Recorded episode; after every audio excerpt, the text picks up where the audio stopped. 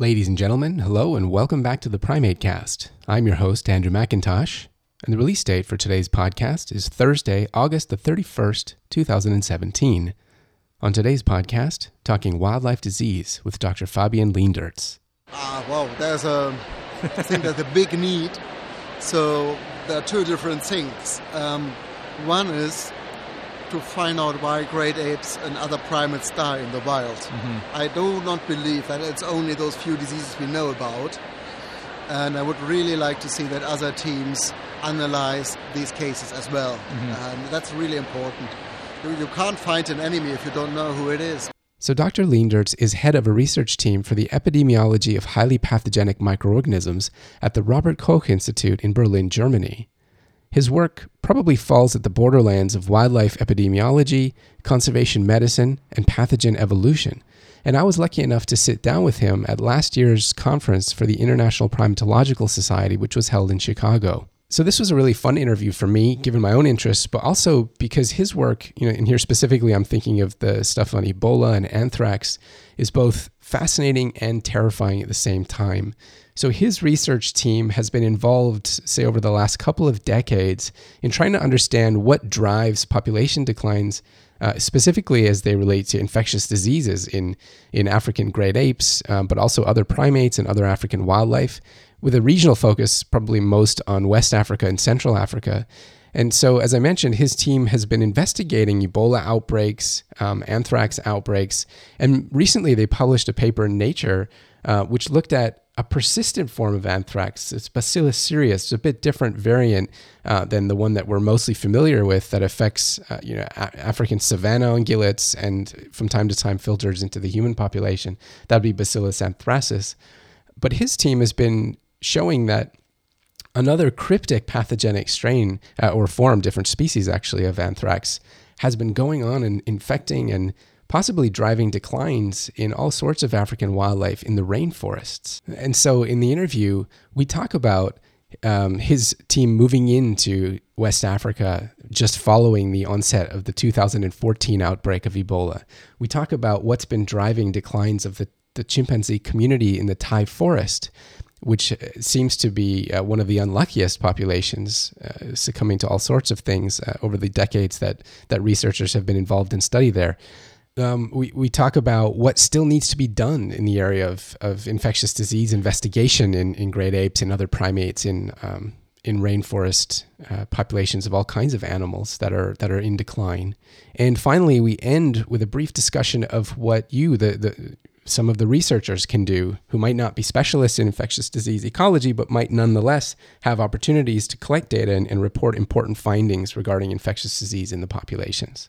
So now that infectious disease has entered our collective awareness as a significant or a potentially significant driver uh, of, of future population declines of endangered wildlife, it's the work of people like Dr. Leendertz and others in his group and others around the world who are doing similar things, uh, which is really going to be critical for our ability to protect these uh, endangered species going forward.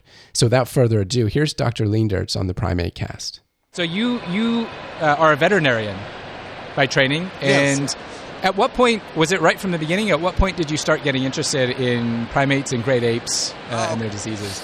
I actually studied a little bit of biology before, and then um, I was a bit frustrated because everything we learned was so molecular. Right. I wanted to get to the animals and do something with animals. Mm-hmm. So I swapped to veterinary science. Okay. Always with the purpose of doing wildlife research. Okay. Yeah. And then in, I guess it was 2014 when the last Ebola struck West Africa. Uh, 2014? The recent Ebola? The, the most recent Ebola. Yeah, yeah, Ebola started end of 14. And so your team is one of the teams being mobilized and going in. Yeah, we were actually not mobilized. We just mobilized ourselves. uh, we it was really the outbreak was still very small, and I said that's a unique opportunity because we have the logistics uh, in the countries and the contacts and data on uh, wild great ape or chimpanzee densities mm-hmm. to go and see if there is an outbreak in the great apes in parallel or before it started in the humans, mm-hmm. what you see in Congo. So within two weeks we were on the ground. Yeah. So what is that? I mean, what is that what kind of a logistical effort is that, or we just we have the Wild Chimpanzee Foundation as very good partners, and they are anyway working in Guinea. So they had the biomonitoring team who did the monitoring in the years before, so they knew exactly where they have been and how to do it. And I just flew in with three of my vet PhD candidates. And uh, we flew to Ivory Coast because there we have liquid nitrogen containers, we have um, cars as well. So we drove from Abidjan up to Guinea, Right. and then we met the other team. right? So what um, what kind of information was your team able to extract from that that situation, and, and what does it kind of tell you about this whole picture of Ebola emerging in Africa? Well, when we when we arrived, uh, they didn't know yet where the index case, or the first patient, um, had lived. So we just knew it's in this house somewhere. Um, so we said, okay, we start monitoring uh, the forests uh, in the south where we know that there are chimpanzees in there, and we know actually the density. So we repeat that monitoring, uh, do the same transects to see if there's a sudden decline or we find carcasses. And while doing so, we kept contact to the local authorities, and then they told us, now we know where the first case came from, and luckily that's been confirmed now over all the time. so we split the team, and the, vets, um, well, myself and the, the vets and the anthropologists, we went to that village to catch bats, to ask people how it started, and so on. And the monitoring team continued monitoring the forests. Great. So, sorry, I got distracted by this person over here. Um, just kind of going back from that. So, I, in my memory, uh, it's maybe going back to 2004 or something when you first um, discovered that there was a, a problem with anthrax, and this is uh, also in West Africa in the Taï forest.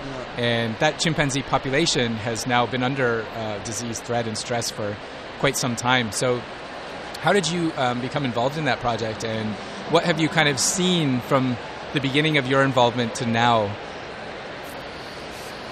Well, um, there is a, a history of nasty disease outbreaks in, in Taï forest.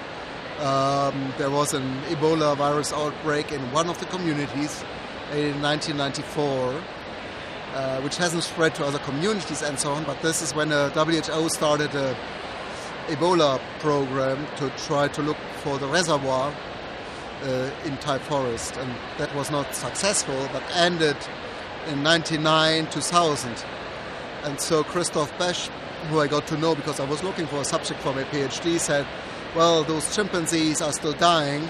Could you uh, find out what that is? and um, so I, I i started then to look for a lab who would just welcome me and find a stipend and so on and i was just tolerated basically. So this is how that started. And um, and from then on, we just monitored any disease outbreak and did necropsy on every animal we found dead. So we have more than 200 necropsies done by now. And so we learned a lot from, from that. And so, what have you kind of seen? I mean, there's anthrax is obviously not the only problem, but over the years working at Taï, I mean, So, um, well, we have, it's actually quite simple in Taï. Either you have a respiratory disease outbreak, which were really bad, until we implemented very strict hygiene measures, including a quarantine and so on. So we're doing everything which is written in the IUCN guidelines. Well, since I wrote most of that, it's following that example. Right. But uh, it's super strict. And uh, we made it really to have much less outbreaks since, since we do so. right? So the other mortalities we see are mainly due to naturally occurring diseases, and um, so uh, we have very few individual cases of death. Like uh, we had one chimpanzee female with a heart failure uh, due to a respiratory disease she had before, Oh, wow. but then the lungs were so hard that the heart would pump against the lungs, and this is called cor pulmonalis. She died from that one. Uh, we had one chimpanzee which died from TB. Uh, we didn't find any others. It's a new strain which is probably acquired from a duiker or some forest antelope. And then the majority of other deaths we find is uh, due to this new anthrax which we found um, in 2004 or we published in 2004. the first cases I did the necropsies on in 2001 and 2.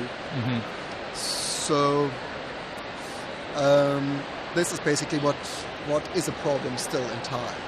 And now anthrax is also popping up in other parts uh, of Africa, relevant to great apes as well. Yes. Um, yeah, the interesting thing is we are finding it. Uh, we found it in Dja Reserve in Cameroon, where there was a several gorilla and chimpanzees died, and uh, Felix Lankester, a very good vet who was the head of Limbe Wildlife Center at that time, he went there, collected what was left, which was basically bones and maggots, Mm-hmm. but still that's enough for good diagnostics. Um, and later we found it in Dzanga-Sangha in the CAR. And uh, there's another point where we found it uh, together with uh, Health Canada in uh, DRC, actually. Oh wow. So it seems to be wi- widely distributed, uh, mainly in rainforest areas. We don't find it outside the rainforest at, at the moment, but we have to be careful.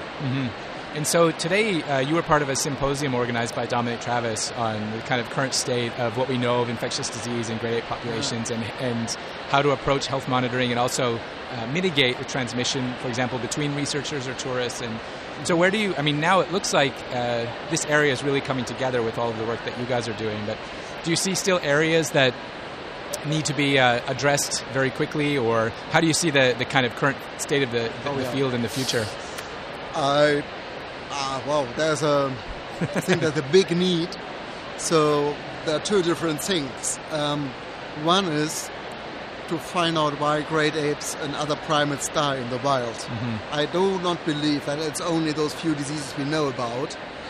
And I would really like to see that other teams analyze these cases as well. And that's really important. You, you can't find an enemy if you don't know who it is, right? So that has to be enforced. And um, the second thing is to, for those diseases where we know already that there is a problem, we have some ideas what the pathogens are behind. We need to understand why they're sometimes lethal, sometimes not so lethal, why some populations are more infected than others. We have to look at the secondary infections and so on. So I think there is a that's a huge complex thing and let's even just take the example of respiratory disease. In humans it's not well known why sometimes an outbreak happens in a severe way or in a non-severe. So even there we don't know. With all the medicine and the invasive methods we can use. So it's a big challenge but methods are getting much much better. So we really have to push that forward. Yeah, and uh, I, I, I just lost what my train of thought here, but oh yeah. So one of the things that also came up in this uh, symposium was maybe from some of the people who are not directly involved in disease research, but have an interest in conservation and protecting the subjects they're looking at. So maybe for our listeners, I mean, what what kind of things do you think um, you know the the regular primate field uh, scientists could do to kind of help in this endeavor? All right. The, I mean, the. I think what people do anyway when they go and see primates, they go to observe them.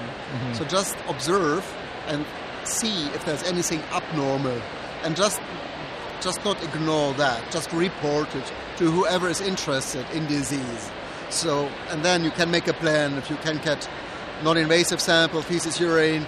Uh, depends on the species. Some species can be anesthetized quite easily without any problems, then really investigate that. So I think the primate community should keep their eyes open and not say, "Oh, that that animal dropped out of my uh, study because it's dead or it, it doesn't behave the right way anymore." So really talk about these things. Okay, cool. Well, I'm sorry to have interrupted the uh, poster session and drinking session at IPS, but thanks for joining us on the Primate Cast. Oh, thanks for your interest. You have been listening to the Primate Cast, a podcast series dedicated to the study and conservation of primates around the world. Brought to you by the Centre for International Collaboration and Advanced Studies in Primatology of the Primate Research Institute of Kyoto University. Visit us online at www.cicasp.pri.kyoto-u.ac.jp forward slash news forward slash podcasts and follow us on Facebook at www.facebook.com forward slash the primate cast and on Twitter at the primate cast.